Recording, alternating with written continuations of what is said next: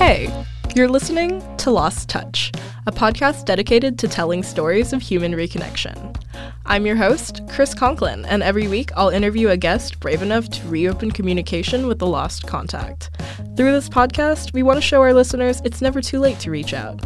You might have lost touch, but it doesn't have to stay that way. And here's a sneak peek of our second episode, where our producer Miranda reunited with her childhood best friend Cheyenne after more than 10 years without contact.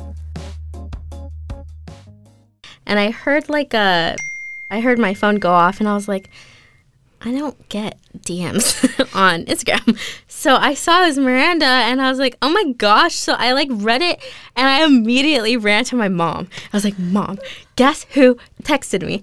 She's like, Who? And I was like, Miranda. She's like, Miranda. I was like, Yeah. So I was just so excited. I was, because I was not expecting it at all. Miranda she is my childhood. When I think of elementary, I think of all the memories I had with her. When I think of all the chaos that ensued in elementary, I think of her. So she definitely is a really big root of what elementary was for me. How do each of you feel about the outcome of getting reconnected with each other? Let's start with Cheyenne because Miranda's the one who reached out to you.